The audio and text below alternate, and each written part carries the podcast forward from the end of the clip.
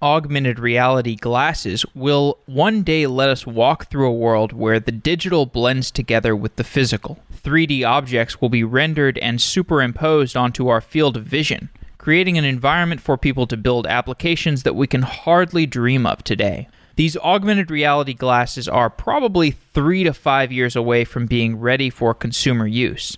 But developers are already building augmented reality applications for smartphones using Apple ARKit and Android A R Core. These augmented reality toolkits use powerful smartphone processors and computer vision to give developers simple primitives for placing and manipulating three D objects.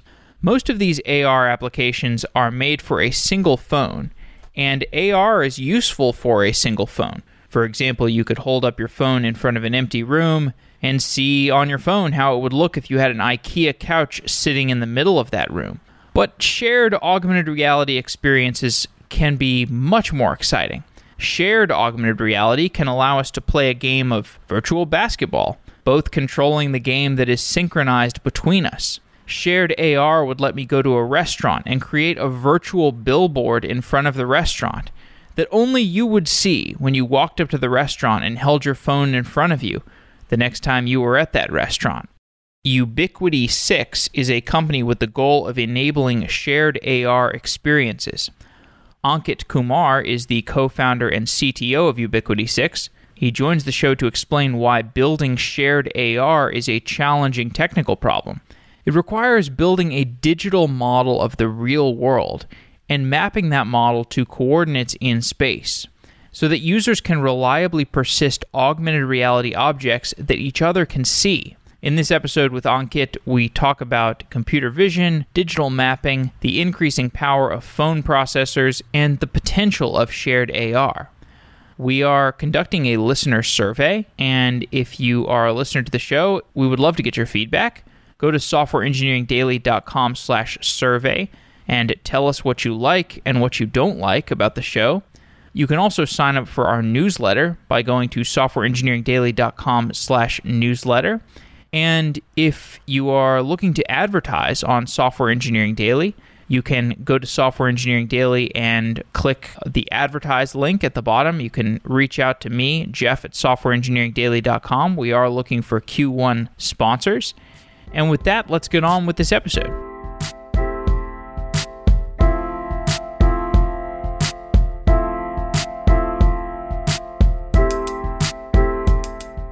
Ankit Kumar, you are the co-founder and C T O of Ubiquity six. Welcome to Software Engineering Daily.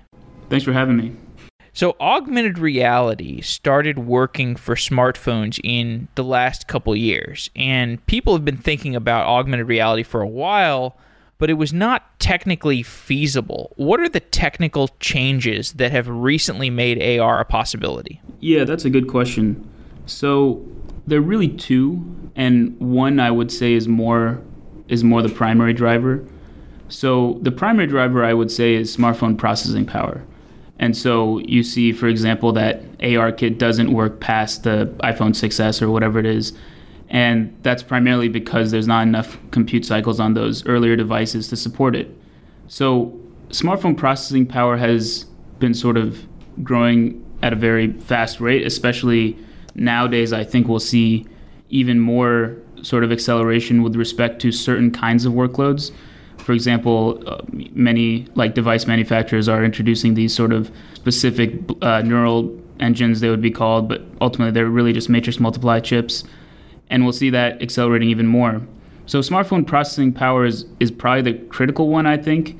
And then, of course, there are also algorithmic improvements that have been coming from a number of disciplines to support something like A R, actually, kind of both computer vision and more classical like robotics and, you know, what would maybe be called SLAM or V I O. Give me more detail on the smartphone technology that has improved with respect to A R.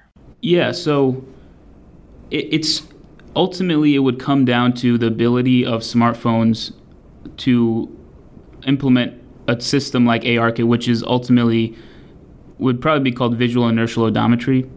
And so, or maybe it would be called SLAM depending on who you talk to. And this is essentially a computer vision technique that is sort of constantly doing image processing every frame.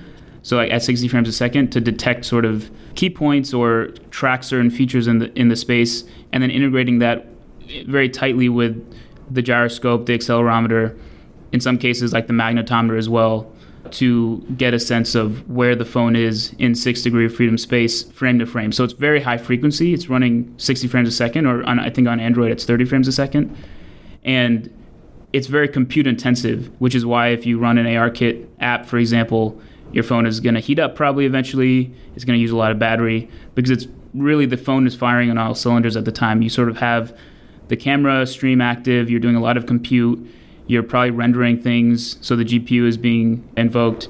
You are also kind of probably listening to G P S and, and the sensors like accelerometer and gyroscope.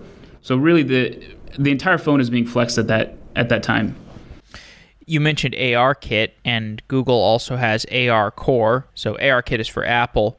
As an augmented reality developer, what problems do these augmented reality frameworks solve for you? They They both solve kind of the critical core piece, which is there are a lot of sort of systems built around them, and especially in on iOS, for example, ARKit is pretty deeply integrated with SceneKit, which is their three D authoring uh, toolkit, I suppose. But really, those sort of integrations are are just kind of sugar on top. What the what the A R S D K fundamentally is providing to you is a pose estimate of the camera, of the phone, at a very high frame rate.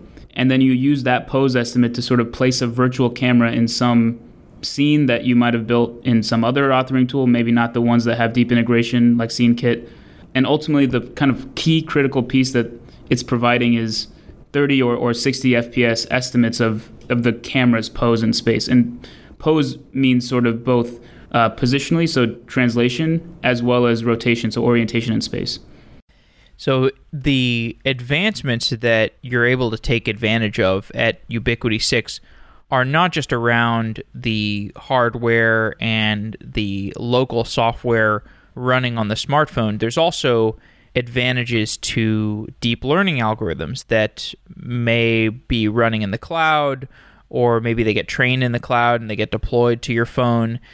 Deep learning has advanced significantly recently, and this has improved computer vision. What are the computer vision algorithms that are involved in augmented reality? Yeah, so uh, just to note a bit about what we do. So we do very little on the device. We typically delegate to the device manufacturers for the on-device A R, as as you're sort of describing. And most of our work is done on the cloud. So you're right about that. To answer your question of what is, like in A R, what is computer vision doing? So we just kind of need to decouple or like split up a couple things. So it kind of comes down to a question of like, what are the features that A R provides, or what are the features involved in A R? So the core critical piece I talked about before, six degree of freedom, high frequency tracking, V I O, SLAM. I'll, I'll talk about sort of where computer vision is used in, in this, in kind of this technique. And it's actually relatively small, or it's relatively encapsulated, I would say, in one part of the pipeline. But then you can start thinking about things like, you know, forward-facing cameras where, you know, in Snapchat or a lot of Apple kind of demos and stuff where you're sort of detecting faces and putting face masks on, on faces. And that is a is also A R, depending on how you think of it, as well as things like object detection and tracking, image recognition. These things are sort of, I think, all part of a sort of ecosystem of A R functionality where different apps will use different subsets of them. I personally consider the core critical piece being the tracking aspect. I'll start with that. So in the in that tracking part, the high frequency sort of SLAM system where you're what the what the compute what the algorithm is doing ultimately is building some representation of space and using that representation of space to very precisely tell where the camera is frame to frame. And so in this, you know, classically, this could be called S F M or reconstruction in the computer vision community. In the robotics community, it might be called visual inertial odometry or SLAM. These are actually very similar algorithms. The computer vision side of it, the structure for motion or reconstruction, is typically thought of as images only and high compute availability. Whereas in the robotics, it would be images, but also sensor sensor data like gyroscope, accelerometer, et cetera, and very high frequency. So in in really both of these systems, I mean, they're different approaches, but broadly speaking, the computer vision aspect is really just sort of detecting features in images and tracking them across frames.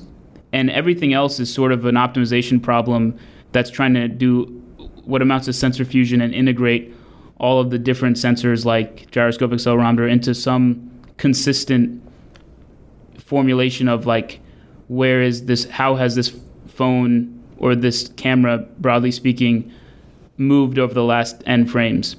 And so in that in in that kind of regime, where deep learning has helped a lot and where it will help is just in that core piece of finding key kind of feature points in space. And then everything after that is sort of optimization, and a lot of it is kind of geometric estimation and numerical methods that ultimately solve this.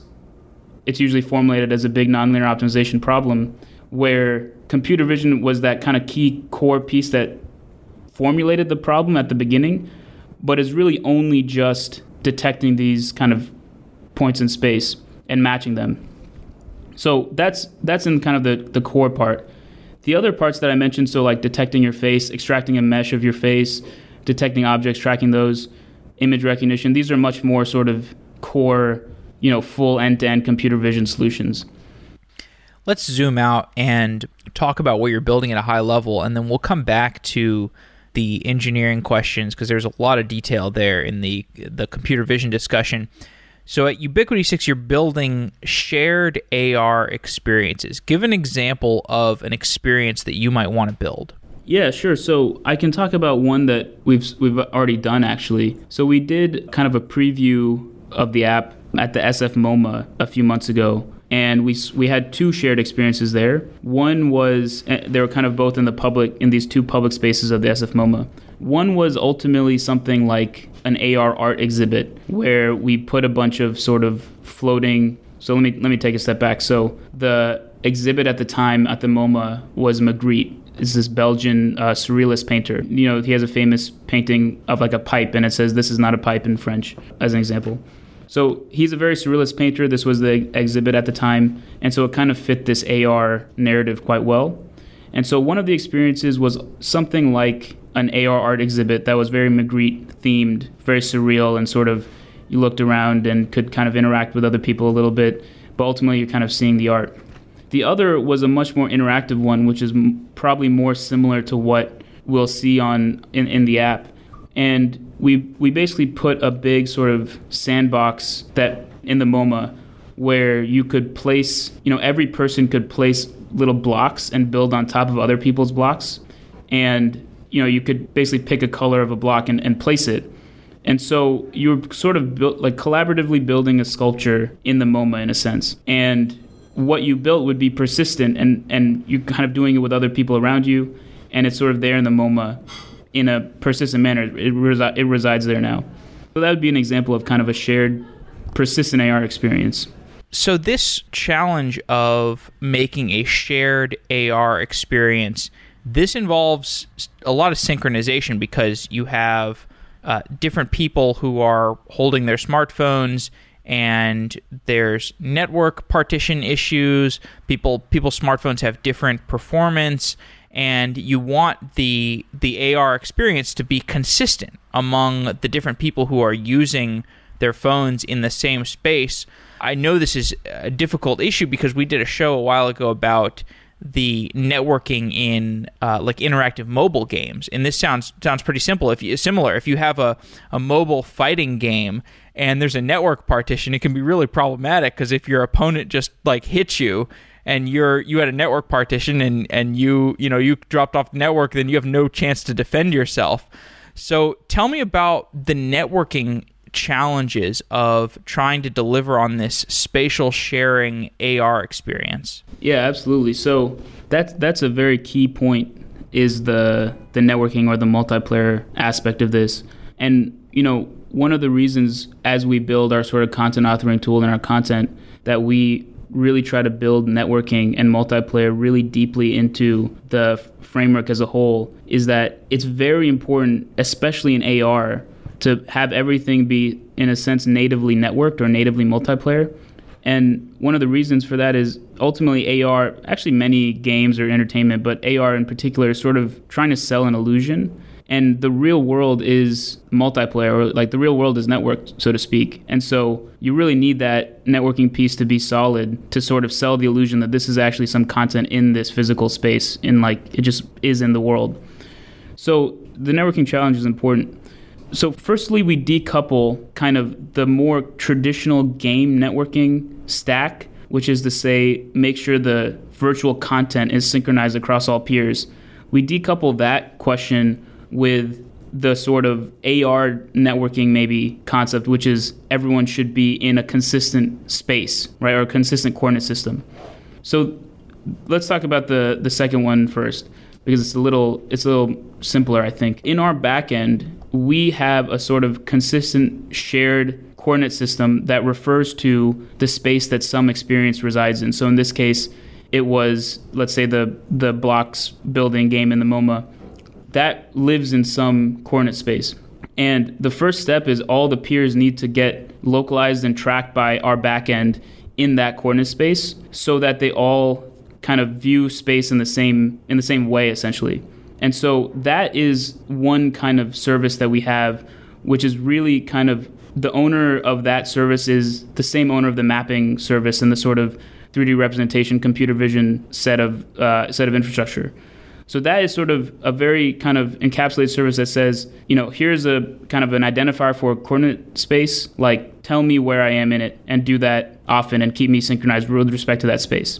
That's a little simpler in the sense that it doesn't really need to be such high frequency, because really if we only update, so the first localization is very important, and then after that we'll update with much lower frequency because we rely on ARKit or the on-device, you know, A R Core on Android. We rely on the on-device tracking to kind of fill in the gaps between updates that we get from our persistent system, because ultimately you can sort of back out from, typically speaking, these A R S D Ks will report like absolute poses relative to some origin, but you can always back out how much the phone has moved from some previous update to our core, to our kind of consistent coordinate space, and compose that against what, where we think you were in our shared space, and now we know where you are at this time. So that's a low frequency system, really. So now you have all peers knowing where they are in this one shared coordinate space. And now we move on to the problem of synchronizing the virtual content across all peers. And this is a much more traditional sort of game networking challenge where it's got to be real time, it's got to be low latency. You have to be able to sort of, you know, you can't wait until the server kind of acknowledges every action before you show it to the client, because things will seem very, very slow and, and sort of high latency. And so that's a much more kind of traditional game networking stack, which we build very deeply into our sort of authoring tools and our content. So I can talk a little bit about, like, at a high level how those things work. I actually think it's quite interesting. The way we do it, well, there, there are a number of different approaches to, to game networking, or to sort of this more fundamental problem, I suppose, of synchronizing data across peers. And one approach that I think is, it's not exactly what we do, but I think it's very, well, it's very similar, and it's also very easy to understand.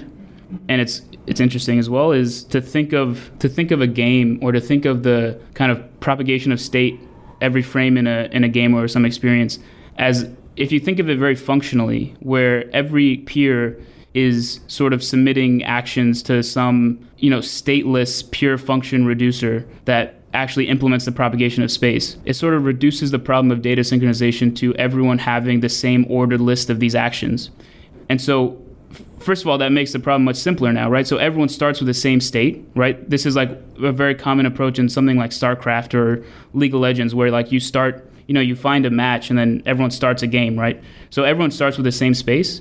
And then as long as everyone has, everyone, all the peers agree on the ordered list of actions, then everyone will arrive at the exact same kind of current state, as long as the reducers are actually pure and are deterministic, right? So that's kind of the high-level approach, and there are a bunch of there are a bunch of additions that you need to make on top of that. One thing is that typically speaking, it's hard to get determinism in games, especially if you're doing something like physics, where just the floating point operations itself will lose you determinism, and then that can actually, you know, grow without bound relatively quickly. And so you need to have some kind of direct state synchronization for those pieces of data that are likely to be operated on in a non-deterministic way, if that makes sense. So every once in a while you send an update from like some concept of a master or someone who has authority on that piece of data to all the peers to accept the story of the world that their non-deterministic compute has done on the state. And that that master in your setup is in the cloud, or do you have some kind of like mesh networking or Bluetooth setup, or is it just a centralized master in the cloud? For us right now, it's typically on the cloud. There are, as you as you sort of pointed out, there are approaches where it could be kind of like a peer-to-peer connectivity where there's sort of one master, which is all which is one of the peers, and it doesn't really realize that it's the master. But there's some issues with respect to like cheating there, or like one of the other upsides of having like an authoritative server that's adjudicating these functions essentially is that you have control over like someone can maybe cheat locally, so like their local client thinks that they're like winning, but the source of truth is like rejecting it for whatever reason. So we, we do we have a master in the cloud. The idea of persistence, you want people to be able to place objects in augmented reality and then have other people walk up to those objects at a later date, perhaps interact with them. Why is persistence a hard problem? Persistence comes down... So the problem of persistence is part of the sort of mapping or computer vision side of the world. It, it's a hard problem for a number of reasons. First, because the environment changes often. And so, you know, for example, Android has the concept of cloud anchors. This is like an A R Core feature, where you can sort of take a, a representation of some part of space, then A R Core will host it in the cloud and someone else can localize against it. So now you're in the same coordinate system.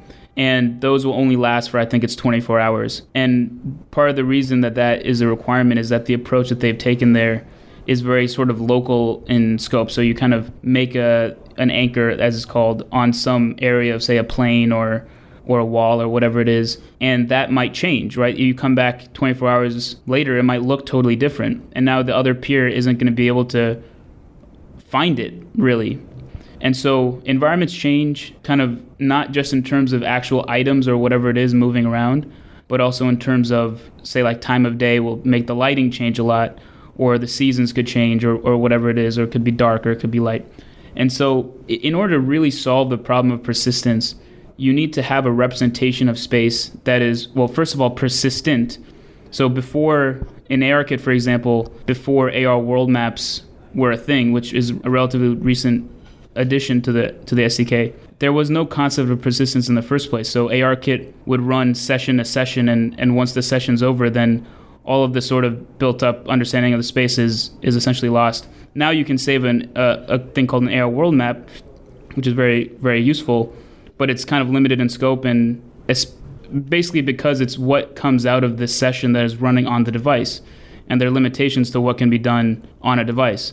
And so that's kind of a long-winded way of how, how do we solve persistence, is that we build much kind of higher fidelity and more full representations of some space, and we do that by reconciling session data or sensor data from a number of different devices into one consistent representation of the space that is more resilient to these changes and are, is constantly updated as people come back to the space and view the content. And that kind of lets us get around these issues of things changing or different times of day or sort of limit, limitations in scope, because fundamentally the system is the system is built to reconcile across multiple different kind of streams of sensor data, and that kind of captures a bunch of different conditions naturally. So one idea here is that if you have people who are messing around with augmented reality applications, they're walking around, they're essentially, you know, waving their camera over the real world, you're picking up uh, location-aware visualizations of the world, location-aware, positionally aware visions of the world, and you can stitch these together. We have done a few shows with Mapillary that is doing something kind of similar where, you know, they, they have people who are essentially crowdsourcing all of these smartphone images And because they're positionally aware, they can, Mapillary in the cloud can stitch all these together, and they can get basically a vision of the physical world stitched together from these different phones. And then you can do all kinds of interesting things w- with that. Uh, like you can, you know, you can do do object uh, segmentation so that you can you can actually classify the objects that are in the real world. But let's let's talk a little bit about the the stitching together process. So so people are taking these videos with their phone, or they're just taking these images with their phone, and then these are getting passed to you in the cloud, and then you're you're getting a, a real time, or you're getting a a positionally aware mapping of the physical world. Is that what you're doing? Yeah, that's right. So it's the mapping portion is not kind of designed to necessarily be real time. The localization and tracking portion is. And so one way to think of it, so consider consider the following case. So you have a space, say the MoMA, mapped. So maybe we mapped it, maybe you mapped it when you set up the experience, whatever it is. Now you have another kind of consumer coming into the space and tracking themselves in the space, or, or ultimately trying to view this A R experience, this A R content. So what's what's happening there is that the this user is sending sensor data to our backend, and in real time, our backend is reconciling that sensor data against the three D representation of the space that we have at the time. Now, asynchronously, the stream of sensor data that is coming in from that person is being stored elsewhere, and later will will kind of go into a queue to update the map and keep it sort of up to date or more full, or and many times it'll increase the spatial extent or or whatever it is. So the mapping portion, the updating portion, we would call it, internally we'd call it the merging portion. That's that's happening asynchronously in order to sort of, the goal of that is to essentially keep the map or the space up to date and big. The tracking portion, which is what you need to do when you actually want to view the content, is happening in real time, and the kind of key criteria, the key kind of metric there will be latency. So tell me about that problem of stitching together images or videos to make a map of the real world. How the last I, I remember about, well, just tell me about what's the state of the art in terms of the research, or are are there well-defined uh, algorithms for doing that? Or are you kind of at the cutting edge? Like, how hard of a problem is that today? There are well-defined, I would call them approaches or, or techniques. I mean, algorithms, fair enough. There are well-defined and mature algorithms for what's called in what what would be called in the computer vision community structure for motion or reconstruction. Those would be used interchangeably, and those typically take as input an unordered set of images. That's like the classical problem statement. Given an unordered set of images, oftentimes the the techniques would be motivated by a desire to sort of take community photo collections from, say, Flickr or whatever, and and use those. So given an unordered set of images, build the representation of, of the three D space. That's sort of the classical problem statement. We have a slightly different problem statement, which is given a set of kind of sessions from devices, build the three D representation of space. So the difference there is, well, two things. One is we have video, so we have some temporal consistency that we can rely on, which typically speaking S F M can't. And the second is that we have much more sensor data than just images. We have gyroscope, we have accelerometer, we have G P S, we have magnetometer. And we also have ARKit estimates or A R Core estimates, which f- to, from the perspective of our backend are just another probabilistic measurement coming from some sensor. So we have basically more data, and so our approach is something like a merging of S F M techniques and SLAM techniques, which typically do have that kind of sensor data, to kind of get the best of both worlds in a sense. So how does it work? I mentioned earlier that there's really a very small part of it, which is computer vision. And really the only computer vision part is detecting and sort of representing feature points in images. So you, you take an image, you run a you know, feature extractor, which nowadays would often be deep learning. This is like one of the places that deep learning can really help S F M or reconstruction. Although the the recent, I mean, it's not, interestingly enough, it's not a slam dunk. You know, it's not conclusive that deep learning is actually better for this right now. But I think it probably will be, you know, sooner or later. But so you, you take an image, you extract a bunch of features, you take a, you you sort of match those features against a bunch of diff- other images or features that you've extracted from other images. And now you're kind of in a nonlinear optimization, geometric estimation world, there's really no more computer vision to happen. So now the process is an iterative one where you, you sort of initialize the system with some some of the images, you triangulate landmarks. So a landmark would be considered kind of like a point in space. So the idea is that every feature that you extracted from one of these images, so what is that feature? It's light emanating from some surface in space and kind of hitting the camera at that pixel location. And so if you have two such detections of that surface and there's enough baseline between the images in which they were observed, you can triangulate where that point is in space, right? So that's kind of one of the key, they're kind of like, I would say, three maybe core sort of building blocks of reconstruction. One is the feature extraction, as I described. One is triangulation. And the triangulation is just, I mean, it's just typical tri- triangulation where you have two kind of bearing vectors corresponding to these feature points that you've detected, and you find where they match in space. So now you have some rep- some idea of where that surface was that generated the light that was that feature extraction that you found. And then given that, you can estimate where another image that saw that point, you actually need like four or five of them, but you can estimate where another image was in space because it saw that point in a specific orientation on the on the, like, the image.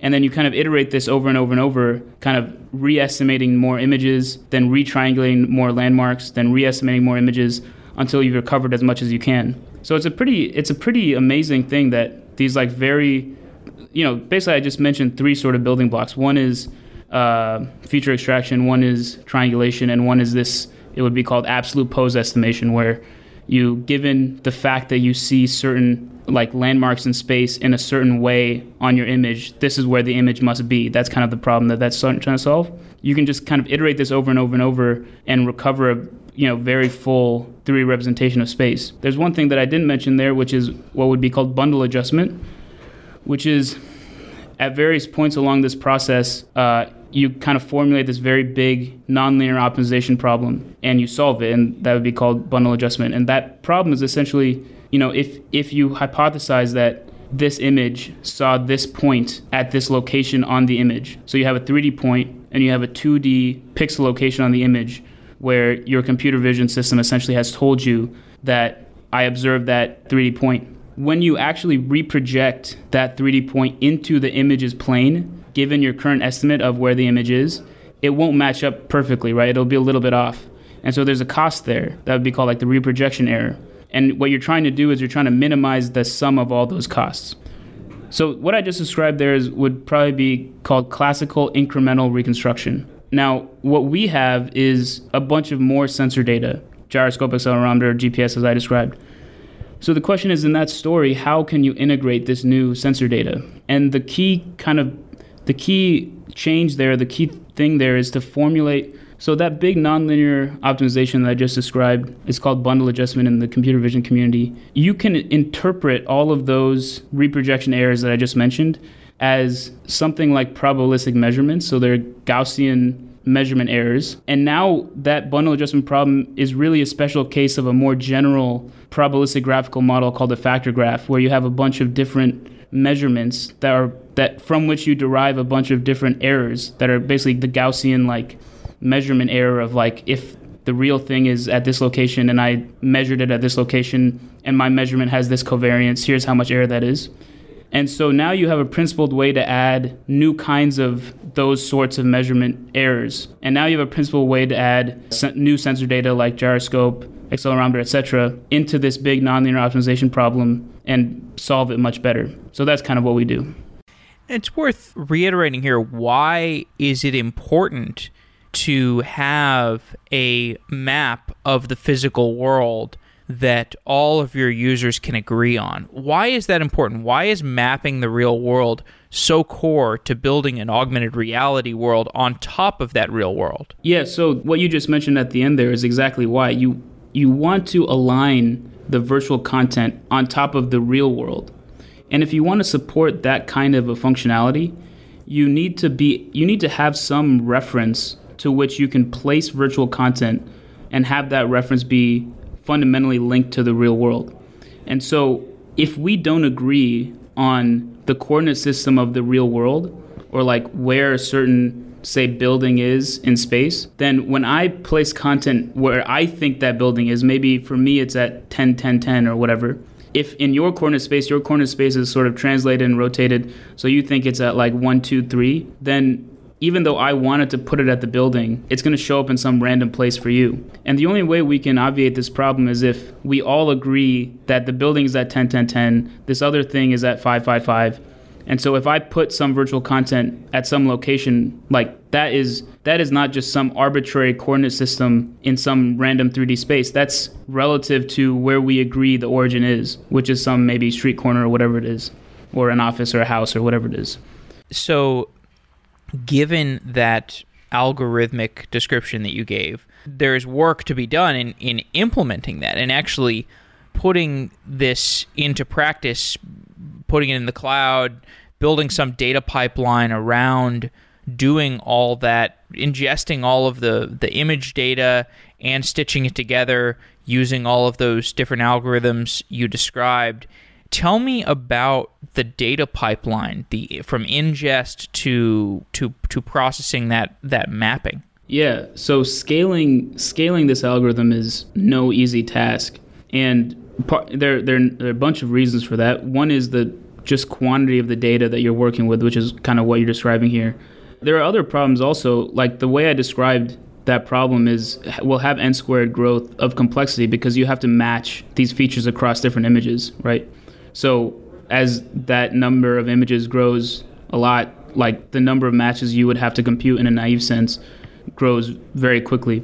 So you you need to, that's just to say that there are sort of infrastructure scalability challenges that we have to solve, but there are also algorithmic scalability challenges that we have to solve. So you, you asked about the, the data pipeline. So we kind of ingest data from, from phones in a, in a stream. They're stored as kind of frame-wise in S three, which is kind of like the source of truth of the of the data. And then essentially what, what goes through the sort of compute pipeline, broadly speaking, are pointers to those kind of blobs. And then the important the important piece with respect to scalability of, of the algorithm is to kind of at all times break up the algorithm into into meaningful but smaller chunks, and then have some reconciliation stage at the end, or maybe not necessarily at the end, but in some sort of tree-like structure, which would be a more, you know, traditional approach. So as the data goes through the pipeline, it's sort of clustered and split by way of our current estimates of the positions, or like the relative kind of structure of the data. And then those are those estimates are kind of constantly being updated by the by the pipeline itself, and so there's a sort of iterative approach there. If I recall, as if as if these problems weren't enough, when I was talking to Mapillary, it sounded like if you if you don't pay attention to to the costs or to like how your data growth is going, your costs can like get completely out of control because you just have so much processing you're doing. Um, do you have some? Is are there some bounds around like the, the context in which you're trying to solve this problem? Do you have like a testing ground, or how are you constraining the problem today before you know before you're anywhere close to kind of launching and getting to profitability? Yeah, so that's a very true point. Is that these workloads are very compute heavy, and most things that run at the scale that we would hope to run at are much. Well, less compute heavy. They're much kind of more bandwidth heavy, or, or whatever it is. But these are very, very compute heavy, and that takes co- I mean, it costs money to get C P Us. So that's a very fundamental part of the system that we think about. And a lot of the kind of algorithmic challenges that I was mentioning around, you know, making sure that, for example, that it doesn't grow as n squared, which is obviously not gonna not gonna work, are around sort of utilizing approximations where appropriate to bring down the amount of compute we have to do to arrive at kind of very, very close to the same solution, or or in many cases, sometimes it can be better depending on depending on some properties of the data. But so we try to we try to limit the scope in an algorithmic sense, which is to say like implement and design algorithms that fundamentally don't grow as kind of severely as the the class the naive way would do. And then the other thing is that as we're kind of in development now nowadays, and sort of as we develop this these these systems, we kind of focus on areas around the office, which is partly just for convenience, but also partly to kind of limit the scope and kind of provide ourselves with a bit of a, a sandbox to test this stuff out.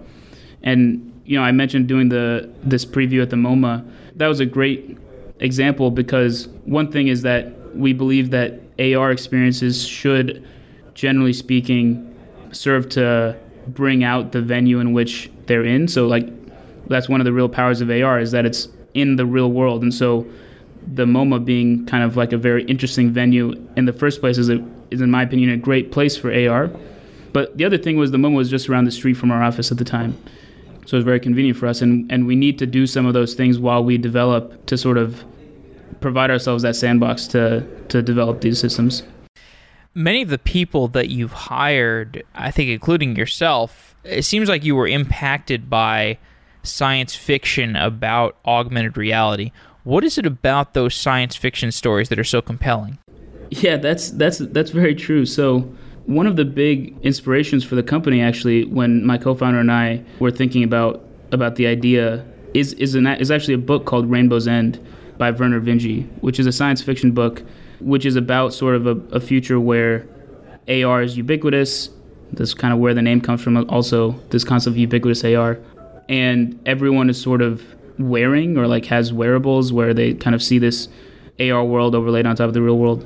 That was a big sort of inspiration. So why is science fiction such a big thing? Well, I think that a lot of science fiction books, and Vernor Vinge is a great example, there's sort of a lot of the a lot of it is about world building. So like like kind of constructing this science fiction world in which a lot of things are different or there's new technology or whatever it is. And I think oftentimes it's not necessarily about exactly how that world manifests itself in the story, but it's about the kind of promise of that world or like what that world could allow in general. And I think people want to build that because they have their own ideas of what could we do with such technology. As you're pushing the bounds of what is possible today in A R, are there any limitations that you're running up against where you're starting to think, oh man, maybe we need, maybe this area of technology still needs to get a little bit better before we can realize our dreams? Are there any bottlenecks you're sensing? Well, so there are two answers to that. I think I think with respect to, to what we consider kind of the core technology that would support the kinds of content that we want to build now and that we think are engaging enough and to to sort of support the kinds of traction that we want and the kinds of, say, vision that we want to deploy. I think in that regime, it the technology is mature enough. I think we're pretty confident in the current approaches that we're taking, that ac- academia is taking, and we feel pretty confident that those things will be delivered in a reliable way and an accurate way, et cetera. I think that, you know, if you look at, if you think about the growth of this company as as we sort of succeed and, and, and grow and try to add new and more and more novel features, what that looks like is more and more understanding of space. And so there's a bunch of features or content you can imagine that you could create if you had a much deeper understanding of space. And I think in that regime, there are some bottlenecks or let's say like invention that needs to get done to really like solidly deliver on some of those promises or some of those features. I don't think those are necessary by any means to sort of deliver the vision that we want to deliver on kind of initially, the core vision, let's say. But a lot of that is around the integration of, well, in my opinion, that it will be solved by more and more integration of deep learning into the three D arena, which has not really happened too deeply. I mean, recently there are some really interesting approaches coming out of th- places like DeepMind for some of these ideas, but I think to really deliver on some of the much more forward-facing, like long-term features or, or functionality that we want to provide, especially around like really deeply understanding spaces, I think there might be some kind of fundamental invention that needs to happen. Where does deep learning fit into three D, what, three D modeling, three D imagery? What are you talking about there? I'm talking about understanding three D space. So right now, the common uses of deep learning, where it really shines and has sort of conclusively come out as like the, the best approach, would be kind of two D images. So you pass a two D image or a list of two D images in, in video cases, and the algorithm is looking spatially in the image, so so two D on the image plane, and then in some of these video-based approaches, it would be temporally as well, so it's looking temporally across across images. There's not that many approaches yet on kind of giving deep learning. So in that in those cases, the input to the algorithm is either an image or, let's say, a list of im- an ordered list of images. There's not there are not that many techniques out yet, or like approaches that have really been proven out yet, where the input is essentially what would be an unordered set of images where you know their positions in space. So like you have six degree of freedom pose understanding of each image in space. And that would allow the algorithm to do things like triangulation or or ultimately learn about the geometry, like geometric concepts, and then use those in its sort of understanding of, or its, you know, operation to produce some prediction or whatever it is.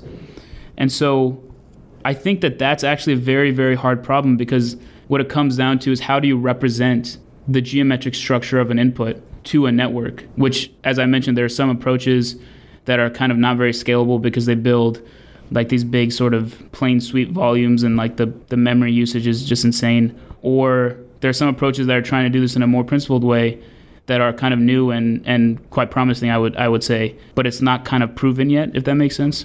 Yeah. So in terms of hardware, how does what you're working on, well, I guess in terms of hardware and software, how does you, in terms of what, you, what you're working on compare to what you believe to be in practice at places like Magic Leap or the HoloLens? How did the approaches differ? Well, I think one of the main ways they differ is in, well, in the problem statement in many cases. So hardware companies or hard, hardware platforms, generally speaking, are trying to solve on-device challenges. So build a map or track or build a mesh or build a map or whatever the problem may be on device in real time, and use it as like c- constant feedback for the user as they're doing some experience. This is also what the A R S D Ks do, for what it's worth. And we are more in the sort of asynchronous cloud setting, where what we want to do is kind of reconcile a bunch of different device sessions into one consolidated representation of the space. And so it's it's it's a pretty fundamentally different problem statement, I would say. Like these devices, the the way the algorithms are set up and the way the the way the let's say paradigms are, is that they'll essentially allocate every session a coordinate system that is origined where they opened up the app or the device. And and then everything is relative to that coordinate system. For us, it's it's different. For us, the coordinate system is is the world, is like G P S. Like there's some true coordinate system, right? The, the world is, is on a real coordinate system. And we're trying to sort of ultimately understand a, that shared coordinate system, whereas the, the device S D Ks, typically speaking, are trying to understand a local coordinate system. I mean, there's similarities, of course. Right. That's a big difference. So final question, how long until the augmented reality glasses become a mainstream device, or, or until they're ready to use? And what are the bottlenecks to that happening? Well, first of all, I would love for it to come sooner rather than later, because I would be, I'm very excited about that. I think that A R glasses are are not quite there yet. I don't. I would predict something like, you know, three to five years. It's a it's a bit of a shot in the dark for me. That's what I've heard from other people too. Yeah, yeah. But to be fair, that's just like a it's a pretty safe thing to say. That's um, true. So I, what are the bottlenecks? Well, compute is a big issue, because to support A R on the glasses, as I've been mentioning, some relatively powerful compute to power these algorithms. And you don't want to put them on the glasses itself, because it'd be bulky, and especially if it like heats up, then it's on your face when it's heating up. So I would say form factor, which is related to compute, is a big issue. I also think that the displays are kind of a key technical piece that doesn't seem to be fully solved. I'm sure there are other bottlenecks as well, especially around, say, battery. I mean, I think the hardware challenge is is very significant still. And then on the software side, well, you need a you need a an image stream that's coming from the glasses. You got to put a camera up there. Um, I think it's primarily hardware. Okay. Well, it's been great talking to you, Ankit, and I'm really excited about what you're building. You are clearly doing something you're passionate about, and you have the domain expertise to tackle that problem. So, best of luck. Thank you. Thanks for having me. Wow.